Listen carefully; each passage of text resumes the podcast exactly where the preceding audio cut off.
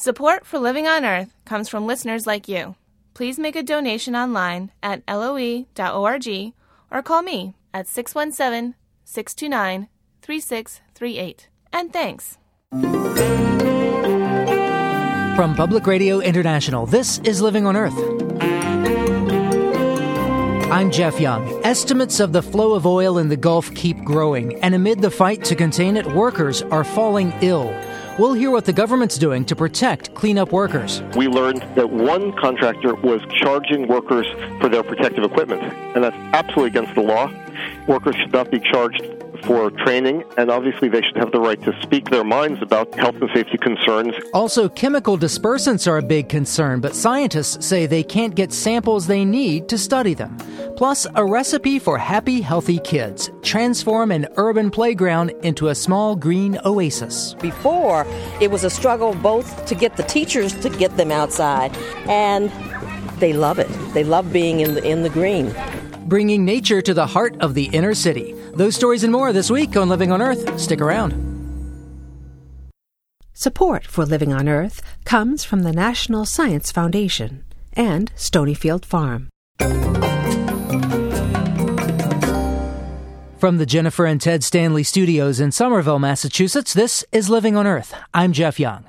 The oil disaster in the Gulf has brought the biggest environmental response in U.S. history an armada of 4,400 vessels, an army of 24,000 personnel. Those numbers will likely go up as oil continues to make its way east onto the shores of Alabama and Florida. That's a lot of people working in places that pose a lot of hazards. And that's a big concern for our guest, David Michaels. Michaels has long been a fierce advocate for worker safety. He now leads the Occupational Safety and Health Administration, or OSHA. That means it's his job to make sure that workers in the Gulf are protected. Last month, Michaels expressed serious concerns about worker safety in a strongly worded memo to BP. He just wrapped up a visit to the Gulf Coast to see if things have improved. David Michaels, welcome back to Living on Earth. Oh, thank you so much. I'm pleased to be back on the show. Now, uh, this is your second trip to the Gulf since the spill. What did you see there that gives you a reason for concern? What did you see there that gives you reason to think that uh, workers are being protected? Well, I just came back and I was down at the cleanup areas with Secretary of Labor Hilda Solis. We saw workers involved in a number of different cleanup tasks. We have OSHA staff across all the staging areas from Louisiana to Florida. And what they're seeing is that a number of hazards do arise in the cleanup areas. And when they do arise, we immediately raise them with BP and with the Coast Guard, the agency we work most closely with. Now, uh, you wrote a memo May 25th telling people you weren't very happy with the way things were going on. Is that right? That's correct. Now, this is a couple of weeks ago, but we saw a number of different serious problems in the cleanup areas. We were concerned about security on the site. People were walking in and off the site. We are concerned about protecting people from heat, which is probably the number one hazard down there. But more importantly, we didn't see the structure of safety authority working in the way that we thought was necessary. Now, what, what do you mean when you use that term, structure of safety? It has to be clear who's got the authority to make changes. What was going on in the, the staging areas where workers are working, OSHA inspectors would arrive, we'd see a problem, we'd pull over the BP supervisor and say, okay, we see this problem, take care of it. And the BP supervisor would say, I'll see what I can do, and the problem wouldn't be fixed. And so clearly we were talking to people who didn't have responsibility to fix the problem, and that was unacceptable to us. Now, according to uh, Louisiana's Department of Health and Hospitals, they've had at least 50 complaints from workers, which seem to be related to exposure to pollutants from the spill, possibly the oil itself or the, the chemical dispersants. What are your concerns there? That's correct. And what we are doing with our sister agency, the National Institute for Occupational Safety and Health, we are tracking down every one of these cases and trying to learn about them more. There were seven workers taken to the hospital, again, a couple of weeks ago, in one incident, which may be related to a cleaning product that was used, but we're not absolutely sure, and we need to get to the bottom of it. Anytime there's a major complaint, we certainly track that down. But frankly, right now, we're as concerned about issues of heat and injury as we are about chemical exposure. The heat is really something. Workers work long days in the sun, and we insist they be given shade, very regular work breaks, lots of liquids to drink because we've had a number of people coming down with heat stress, in some cases, heat stroke. Now, we've heard from some environment and public health advocates there that uh, they're hearing reports of people not having protective gear. Uh, here's what uh, Wilma Subra told us. She's a respected scientist who does a lot of work in the field down there. We have actually provided protective gear and respirators through Louisiana Environmental Action Network, and BP has threatened to fire the workers that actually wear the respirators. What do you make of that? Our position is that there are certain jobs where people should have respirators. It's very clear they should have them. When they go out in the boats near the areas where the oil is being burned, there's potential for significant exposures. On the other hand, there are other areas on the beach, for example, where people are cleaning up weathered oil. It would actually be dangerous for them to all wear respirators. And in the hot weather, respirators take a very, very physical toll on the heart and on the lungs. And we're quite concerned that if you give people respirators without properly training them, without doing medical examinations, we could be causing some serious health problems. And another thing we're hearing from some activists in Louisiana is that there's an atmosphere of fear among workers about speaking out about potential exposure or lack of protective gear because now working for BP on the on the cleanup is the only game in town now that uh, fishing is shut down. That certainly is a huge concern of ours. We've heard a number of different complaints, often involving contractors or subcontractors. For example, we learned that one contractor was charging workers for their protective equipment, and that's absolutely against the law workers should not be charged for training, and obviously they should have the right to speak their minds about health and safety concerns and to notify us where there's a problem. So we're telling workers across the area if they have a problem, they should bring it up with either the OSHA professional who was visiting the site on a regular basis, or they should call us confidentially, and we will follow up on every complaint. How big a concern are the chemical dispersants that are that are being used so heavily? Well, they're, they're certainly a very significant environmental concern. From the worker point of view, we're out there measuring to see the workers who are on the sea to see if they're exposed to them. And for the most part, there is very little exposure because people are not near those places where they're being sprayed. At this point, though, we haven't seen evidence that the dispersants are coming onto the shore. But again, we're monitoring for that all the time. And what's your overall assessment of this sprawling, changing workplace and its level of safety? I think the level of safety at this point in time, I think is quite good. I think OSHA is working very well with the Coast Guard, observing all the activities, ensuring that BP is doing the right thing and their contractors are doing the right thing. But we must remain vigilant. This is a very big job. There are a lot of hazards out there. The hazard could change, and we've got to work very hard to make sure people are protected. David Michaels is Assistant Secretary of Labor for the Occupational Safety and Health Administration. Thank you very much. Thank you so much. Recent air sampling data from the Gulf indicate OSHA still has its work cut out for it. Several samples found hydrocarbons and potentially toxic chemicals in the air where workers are on large craft dealing with the spill. And the advocacy group Natural Resources Defense Council points out that the air sampling that BP is doing does not cover workers on nearly 1,500 small fishing boats laying down boom and skimming oil. Without that data, it's hard to know what protective gear those workers might need.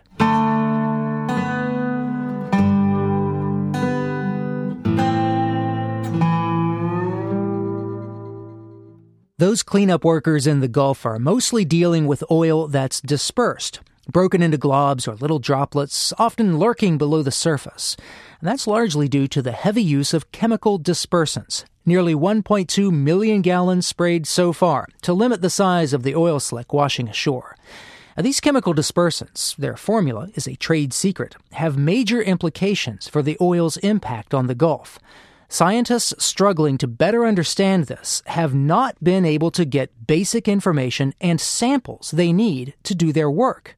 Marine Sciences professor Samantha Joye at the University of Georgia needs samples of the chemical for her experiments. In terms of understanding the impacts of dispersants on microbial activity, I and many others are still trying to get samples of the various dispersants that are being used. I've been unable to secure any so far. And Professor Joye's not alone.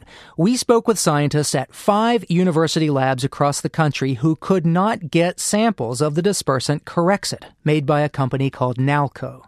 Toxicology professor Ron Kendall directs the Institute of Environmental and Human Health at Texas Tech University.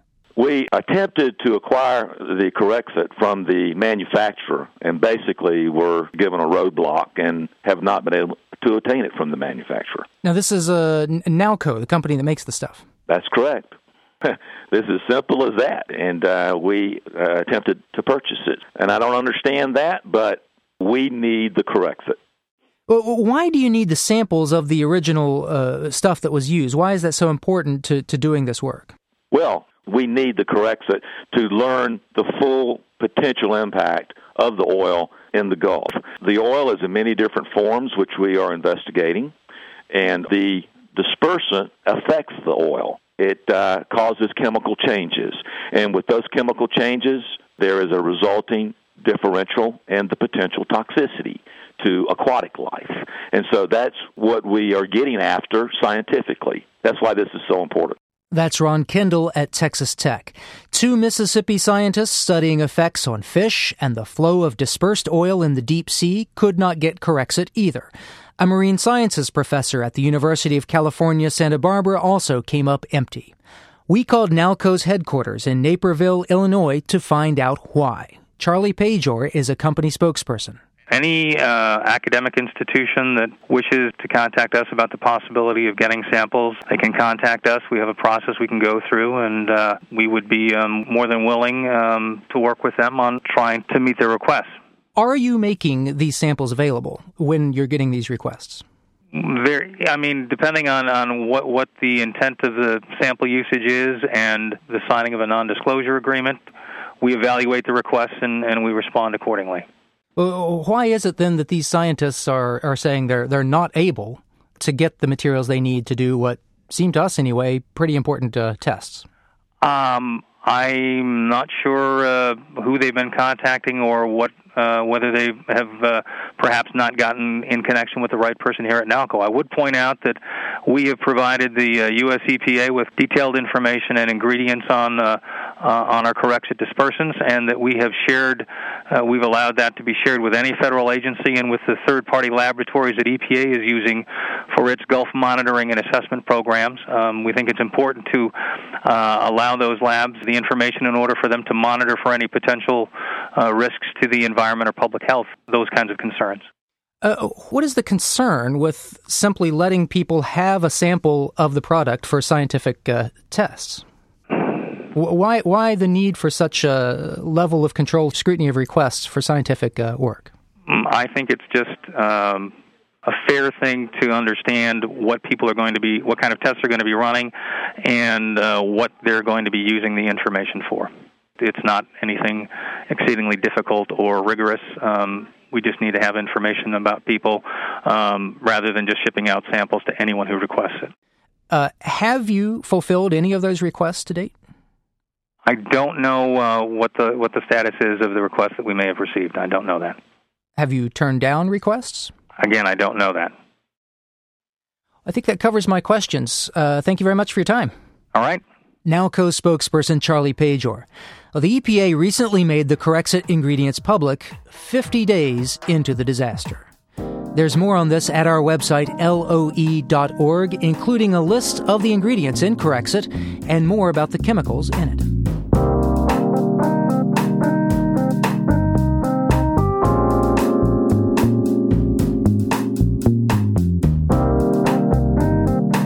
Just ahead, a conversation with the president's science advisor on the lessons from the Gulf oil spill. Keep listening to Living on Earth. It's Living on Earth. I'm Jeff Young. During the past week or two, protests have flared up around New Orleans. These are some of the first organized displays of public anger since oil started washing up on the Louisiana coast.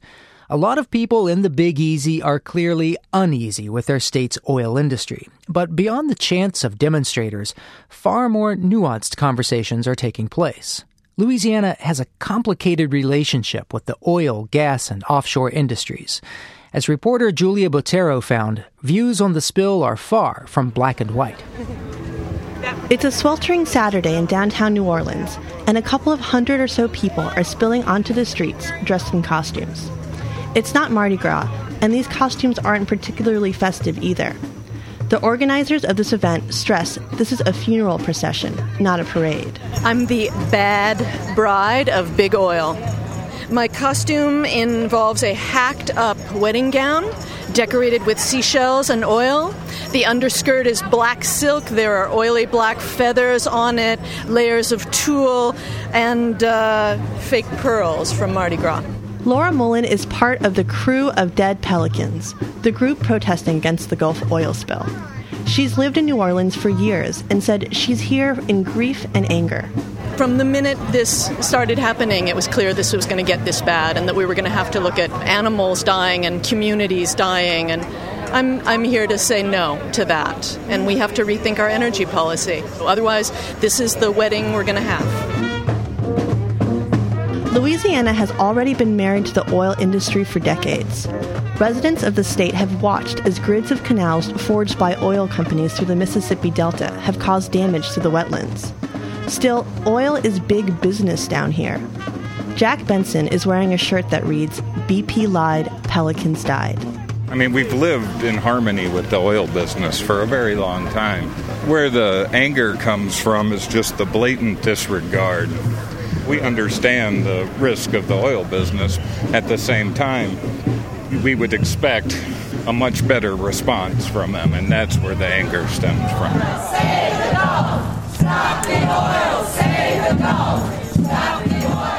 The organizer of the day's action, retired realtor Roan Mayer, says most people weren't sure how to direct their anger.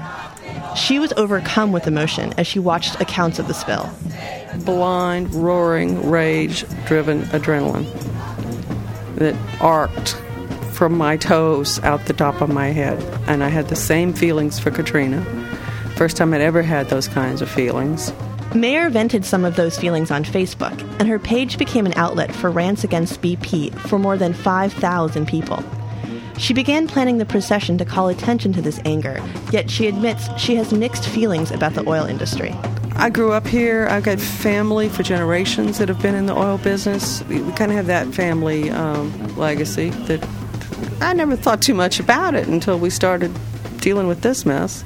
The oil industry is a major part of the culture in Louisiana, just just as the commercial fisheries is, just as all these things that we provide to our nation uh, are a major, major element of the culture of this area and the evolution of this culture. Professor Robert Thomas is the chair of environmental communications at Loyola University. He says when oil and gas exploration first began 100 years ago, it brought prosperity to Louisiana and the country.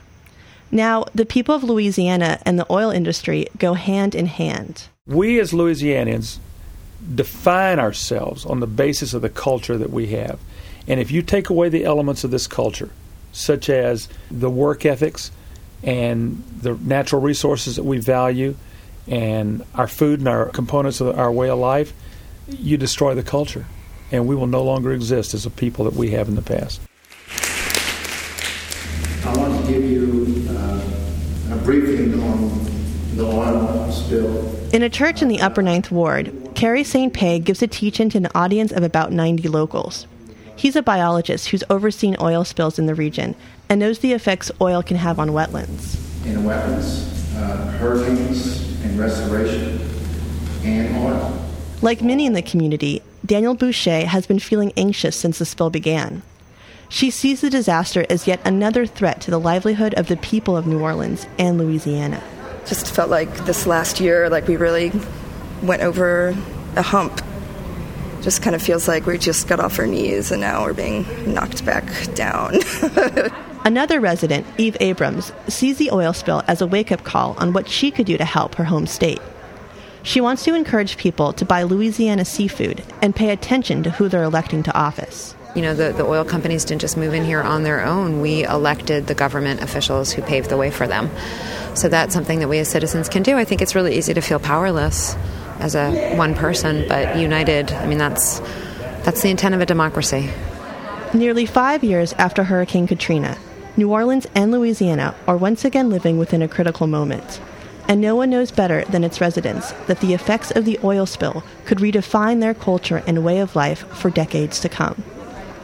For Living on Earth, I'm Julia Botero.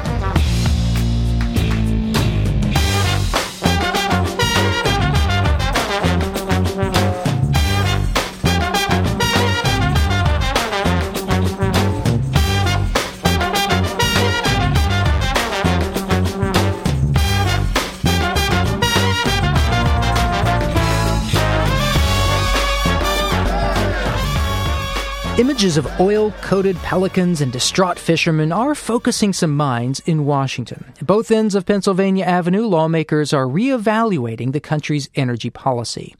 The U.S. Senate just saw a key moment in a 47 to 53 defeat of a measure that would have stripped the EPA of its ability to regulate greenhouse gases. That proposal by Alaska Republican Lisa Murkowski had little chance of becoming law. President Obama had pledged a veto if it passed. But the vote was widely viewed as an indicator of where the votes are as the Senate looks to more meaningful action on energy and climate change over the summer. Living on Earth's Mitra Taj has been watching all this carefully. She joins us now from Capitol Hill. Hello there, Mitra. Hello, Jeff. So, this was closely watched by industry, by environmental groups. Why? Why was the Murkowski proposal such a big deal? Well, it's basically an attempt to keep the EPA from doing something about climate change. And the Supreme Court just gave them this authority, and taking it away would have really kind of kneecapped their recent agreement with automakers to tighten up fuel efficiency standards. Uh, this was kind of the only tool the administration has to reduce greenhouse gas emissions in the absence of legislative action. So they still have that tool because this proposal failed. But uh, Senator Murkowski got 47 votes here. What does that tell us about chances for, for a climate bill? 47 is a little too close for comfort for people pushing tougher policies for polluters.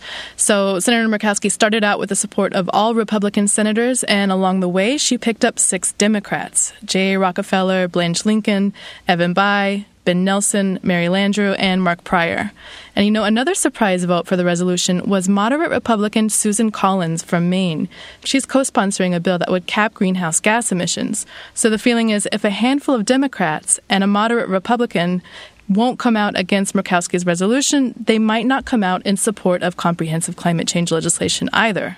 Well, you know, I know the president has made a big deal out of saying recently he's going to push to get votes for a climate and energy bill. He singles out this effort by Senator John Kerry and Senator Joe Lieberman called the American Power Act. Is that going anywhere?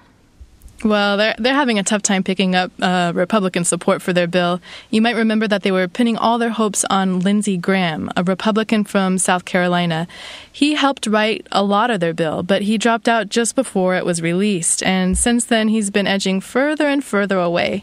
Uh, I caught up with him after a press conference and asked him just how concerned he is lately about climate change. I am more concerned about moving to a low carbon economy for national security reasons and cleaning up there than I am about the immediacy of, of the planet melting. But I do buy into the idea that carbon emissions are not good for the overall health of individuals or the planet as a whole, but there's nowhere near 60 votes to save the polar bear. So you're not concerned with runaway climate change? That's not. No, I, I, think they've oversold this stuff. Quite frankly, I think they've been alarmist. I think the science is in question, and the whole movement is taking a giant step backward. But I do believe the environmental benefit of a low carbon economy is worth a, the Republican Party's time and attention.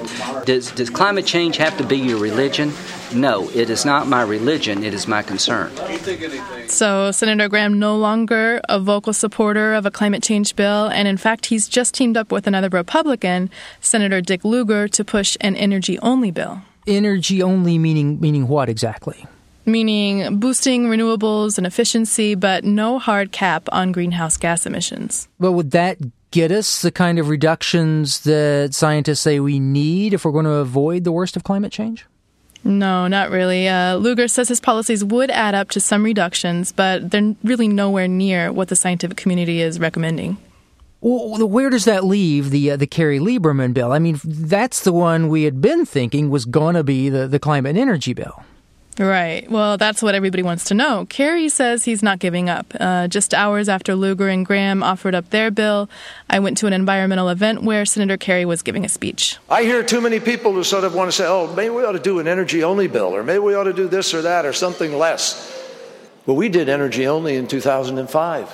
We did energy only in 2007. Energy only will not send a price signal about the cost of carbon. It will not unleash billions of dollars of investment in the private venture capital sector. Well, I say we've got to go out and push, baby, push, and win, baby, win. and get the message. Push, baby, push. Well, okay. If there's going to be a push, uh, that implies it's got to come from the from the leadership. What do we know about where the Democratic leadership is on this issue now?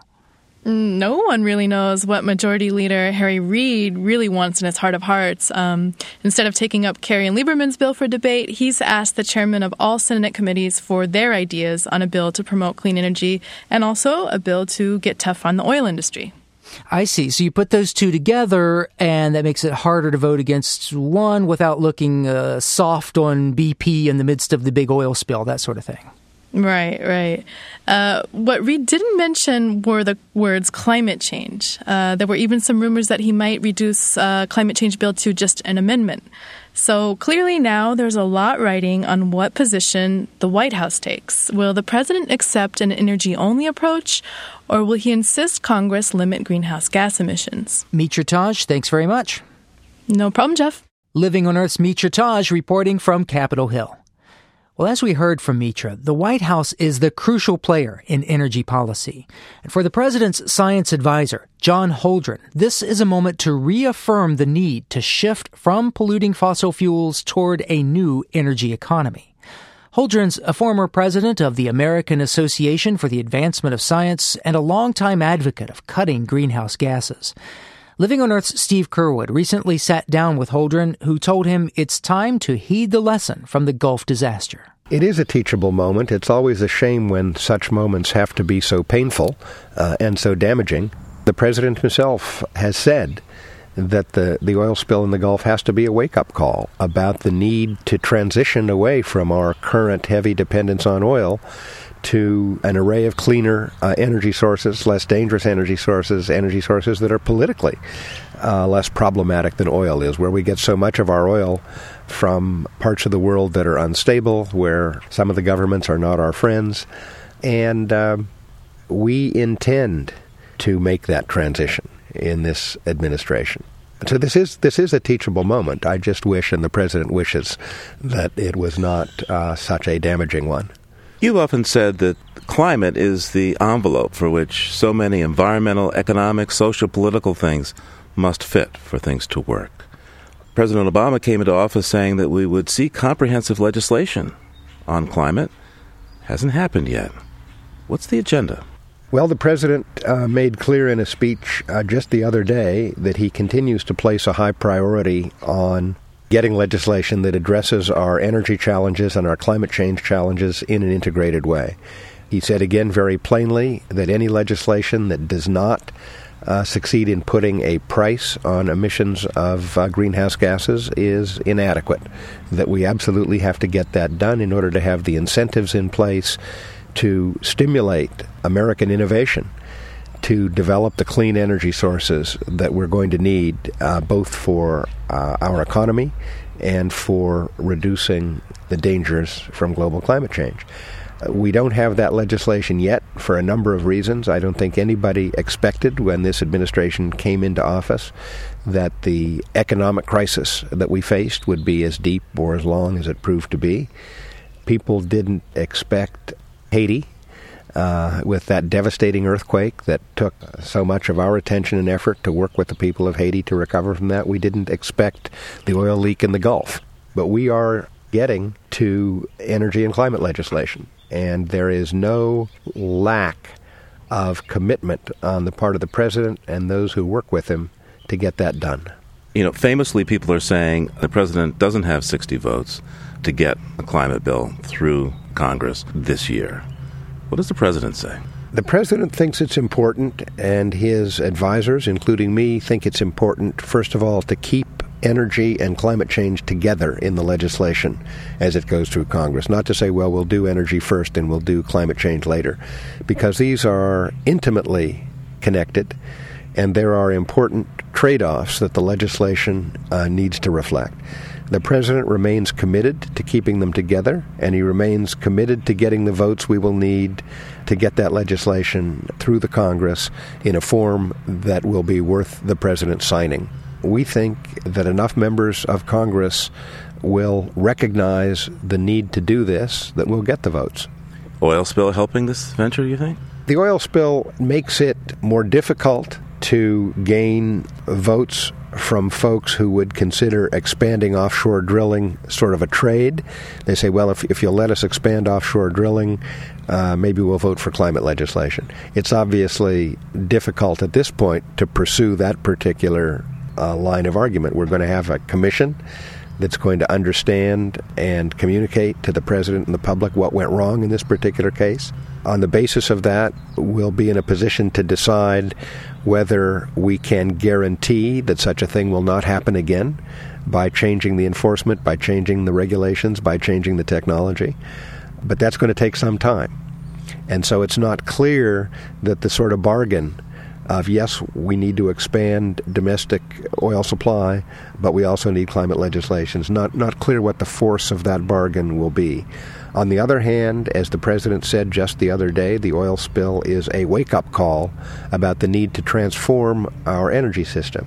And the good news is that many of the things that we need to do to reduce our dependence on oil, to increase our dependence on cleaner energy sources, will help with the problem of oil imports, will help with the problem of conventional pollution, and will also help with the climate change challenge. So we can do some things that are win wins that simultaneously help us with several dimensions of the energy challenges we face.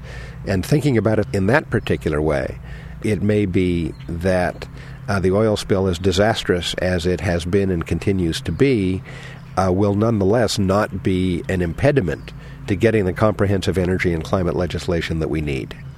John Holdren is President Obama's science advisor. Thank you so much. My pleasure. Thank you, Steve.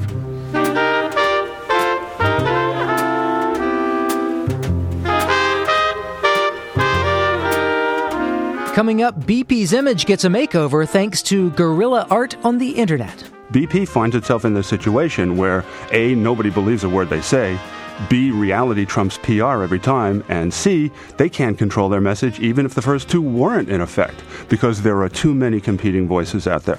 Can the Sunburst logo survive? That's just ahead on Living on Earth.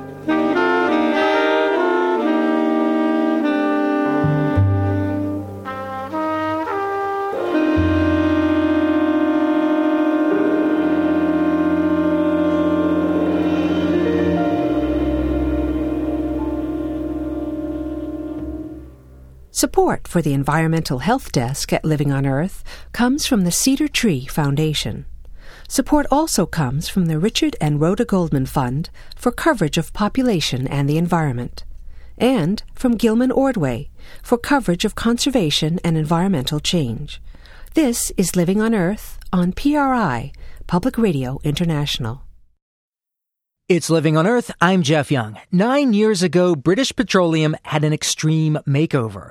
It became Beyond Petroleum and sported a friendly green and yellow design, something somewhere between a starburst and a sunflower. Well, now that cheerful logo is a big fat target for protest art. Thousands of new BP designs dripping oil are flooding the internet.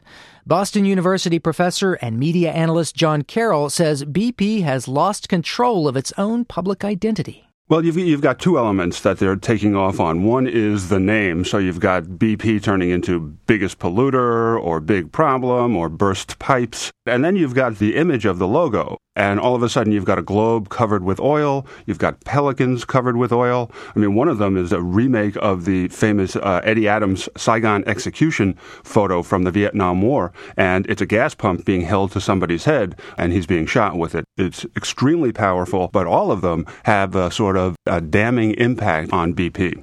And the irony here is they put a lot of money into making that logo so immediately recognizable. Uh, they certainly did. They spent about $100 million a year for the last few years promoting their brand as environmentally conscious. And BP had done a good job. By some measures, they had a, a very positive brand image. And, uh, and this is important when you wind up in a crisis situation because the stronger your brand image, the more possible it is to weather these kinds of environmental disasters and also publicity disasters. How have companies faced with big PR challenges uh, dealt with this in the past? And can BP look to them uh, and rescue their image here? Well, the textbook case for how to address a crisis like this is Tylenol from 1982. They went out and spent $300 million repairing their brand image, and they built their market share back up because they were able to go out and control the message. The big difference now for BP is they can't control the message. Advertising used to be this one way street. Now it's a two way street, it's a conversation. You don't create your brand anymore. You collaborate with consumers to create your brand. In good times, that's terrific. In tough times, that becomes an obstacle that's very hard to overcome.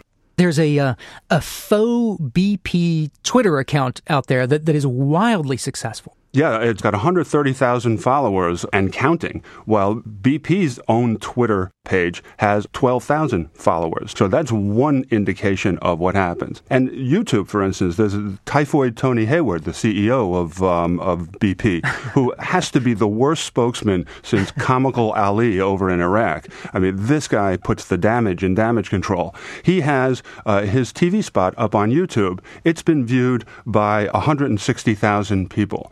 The explainer on Al Jazeera has been viewed by 1.6 million people. So BP finds itself in this situation where A, nobody believes a word they say, B, reality trumps PR every time, and C, they can't control their message even if the first two weren't in effect because there are too many competing voices out there. You know, one thing I've noticed recently is if you do a simple Google search or Yahoo search and you enter oil spill, the first thing you see at the top is something that BP paid to be there. That's, I guess, their way of fighting back. They've apparently bought the, the search term. Yes, they have, and they paid a premium for it too. I saw one piece that said they were paying up to $6 a click. There's, a, there's something Orwellian about it, but it's all part of the game. But a lot of times it just isn't enough uh, because the wave of bad publicity keeps coming out like the wave of oil that keeps coming out underwater. I mean, when you have a website that just shows oil coming out of your leaking well, 24 hours a day. I mean, it's very hard to uh, to come up with a, a, an image that counters that. Is this the end of that redesigned BP logo? Do you think that can survive this, or is that history? I think that they're going to have to make a decision. You know, have they lost control of that to an extent that they need to go and completely retool their image? Anything they do at this point creates a problem for them because they can't trump reality. I mean, they've got Tony Hayward in a TV spot with pristine beaches behind him, and all it does is remind people that those beaches are not going to look that way for very long. Mm, if you were in BP's PR team, would you say we got to get rid of Mr. Hayward? He's got to go. I would. I'm, I'm not usually in the business of creating ads for uh, for other people, but I would certainly consider putting some workers in the ads to say we've lost 11 of our coworkers. This is devastating to us, and we will do everything we can to make sure that something like this doesn't happen again. The human element is something that they could possibly uh, use to their advantage, at least to convince people that there's some sincerity and there's some humanity behind what they're doing. So this is having some, uh, uh, I'm sorry for the pun, spillover effects. but uh, in the world of baseball, batting practice is BP, and now that even that is sadly tainted. Yeah, apparently down in uh, the Florida State League, the uh, Brevard County Manatees have decided that they don't want to take batting practice anymore because they refer to it as BP. So now they take hitting rehearsal, uh, which is a little bit like the freedom fries from uh, from back in the beginning of the uh, Iraq War. But that, that's how far it goes. And big things, small things, they all add up, and, and they reach this sort of crescendo that's almost impossible to control and almost impossible for BP to get its voice above media analyst John Carroll at Boston University. He also blogs at campaignoutsider.com. Thanks very much. Thank you, Jeff.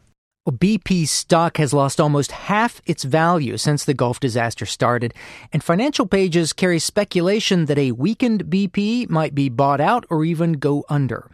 We asked Eric Talley what that might mean for those seeking compensation for damages from BP's spill. Professor Talley co directs the Berkeley Center for Law, Business, and the Economy at UC Berkeley. Welcome to the program. I'm happy to be here. Now, Professor Talley, I'm, I'm looking over this list of BP's corporate structure. Uh, this is not a simple organization. Uh, what do we have going on here? Well, the first thing to realize is that BP is no different than just about any other major petroleum company, and that's that it it segments itself into a number of different uh, both holding companies and operating companies. And in fact, if you go through its list, I think it's almost eight pages of subsidiaries, all wholly owned by ultimately by BP, the parent corporation, but all formally separate legal entities, and there are over 250 of them. How easy is it for a company to say, oh no, it was this subsidiary of us that caused the problem or that should go to court? This is the most litigated area in corporate law. And there's almost always a liability fight after one of these episodes in which the parent company is saying, well, it wasn't us. It was a great grandchild subsidiary that was the operating entity. Plaintiffs' attorneys are going to have to be able to demonstrate that the way that BP ran its subsidiaries tended to do things like, you know, borrow and lend cash to each other without documenting them, uh, sort of take dominion over each other, over's property without really recognizing that the formal ownership was with the other side. And in addition, you know, sometimes these cases, the ones that are successful, are successful because the parent company has been a little bit sloppy in, in making sure that there's a paper trail of distinguishing features between the parent company and the subsidiary. Uh, what if BP goes the route of uh, trying to sell off, uh, cut itself up and, and sell off its assets? Would that reduce its liability in, in any way? The first thing that BP is going to have to watch out for, or the subsidiary that's selling the assets, is something known as fraudulent conveyance law. That basically says if you owe a bunch of people money and you conduct a fire sale and get rid of your assets at very, very cheap prices to other parties, the people who are your creditors right now can claw back those assets. Particularly, you could sort of see a situation possibly where BP decides, well, maybe you know one of our subsidiaries uh, is going to sell assets and they're going to sell it to another subsidiary. On some level, the assets are kept within the corporate family, but the price may not necessarily reflect fair market values. Another issue could be even if, if they sold assets to a third party, those transactions can also be scrutinized as so called fraudulent sales or fraudulent conveyances if the price doesn't seem to be commensurate with fair market value. You know, we're, we're reading, I, I, think the phrase that I read was uh, companies licking their chops at the possibility that a uh, downgraded BP might be bought up on the cheap uh, by Chevron or ExxonMobil.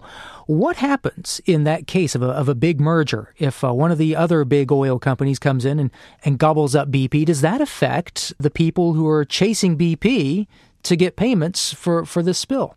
It depends how the acquisition is structured. If it's a conventional acquisition, then the purchaser of BP would also inherit BP's liabilities, and therefore they're going to have to be very careful about it you know, a purchaser of BP is going to be very worried about some of these liabilities. That uncertainty itself is going to take a number of months, if not years, to unravel. And that may end up sort of putting the kibosh on a potential purchaser's interest in moving today on BP. Maybe they're licking their chops, but they're going to wait a few months or years for dinner. From your perspective, looking at all of this, do you see major flaws in our system that Congress should be addressing in order to uh, make it more possible for people to get compensation?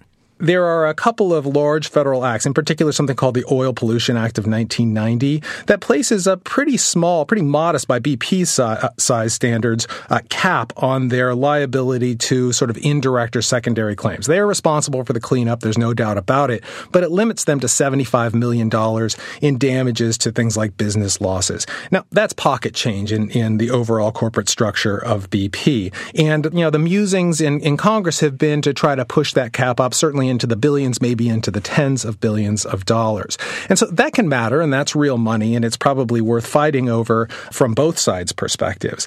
Eric Talley teaches corporate law at UC Berkeley's Boalt Law School, where he co directs the Center for Law, Business, and the Economy. Thank you very much. Thanks for having me.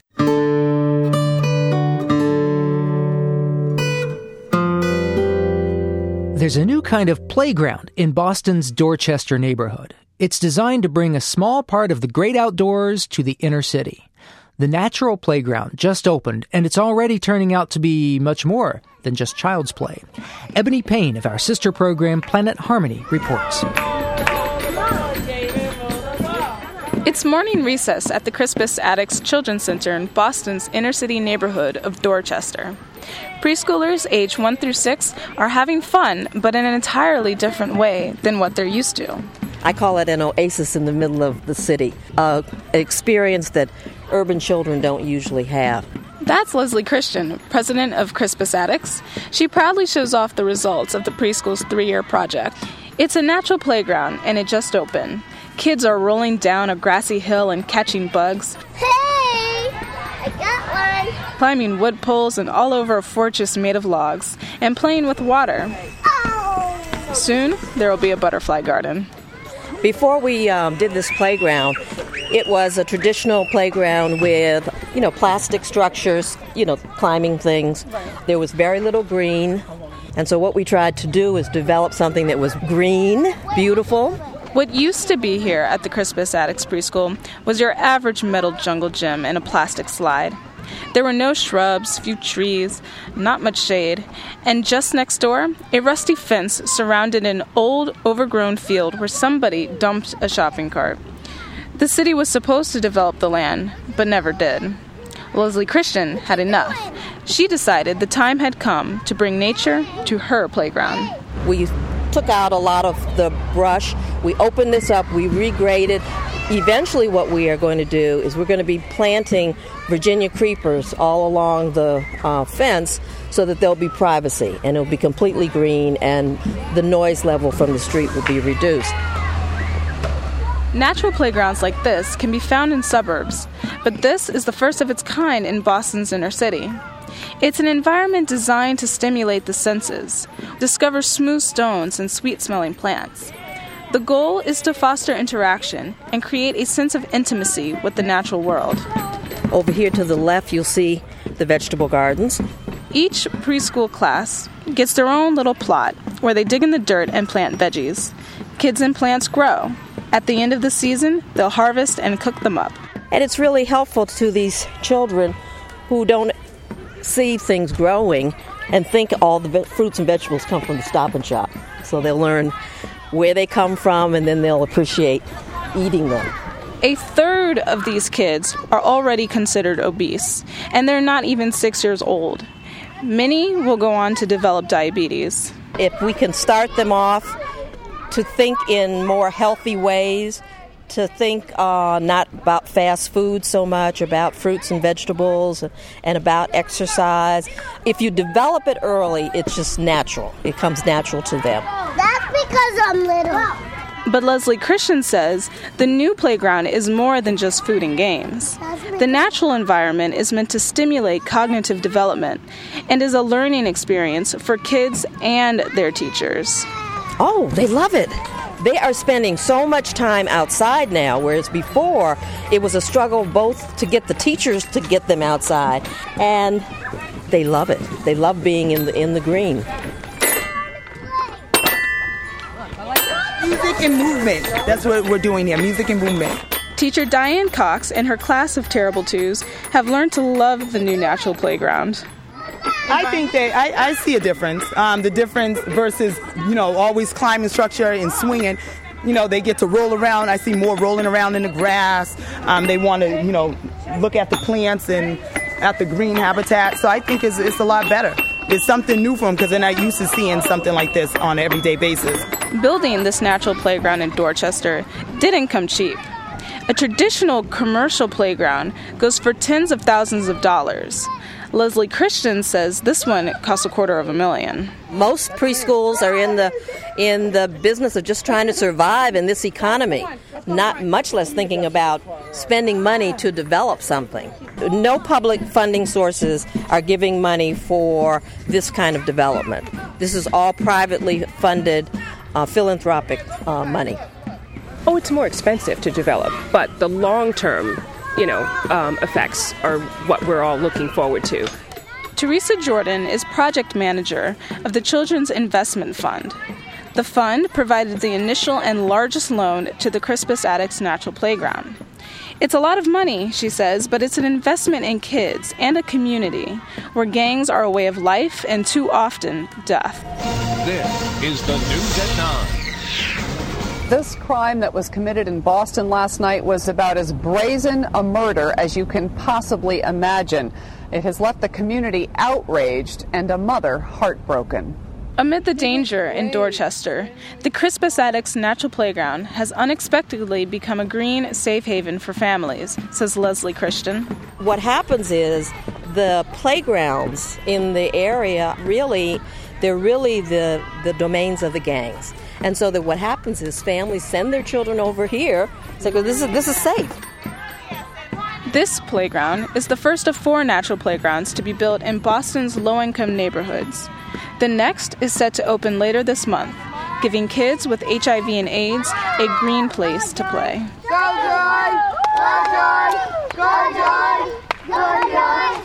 For Planet Harmony and Living on Earth, I'm Ebony Payne in Dorchester, Massachusetts.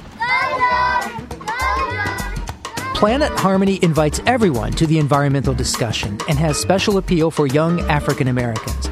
Log in and lend your stories, audio and video to our site at myplanetharmony.com.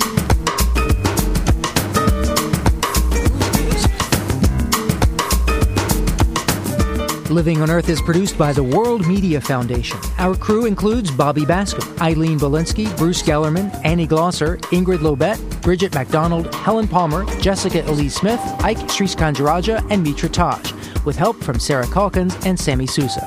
Our interns are Amanda Martinez and Megan Miner.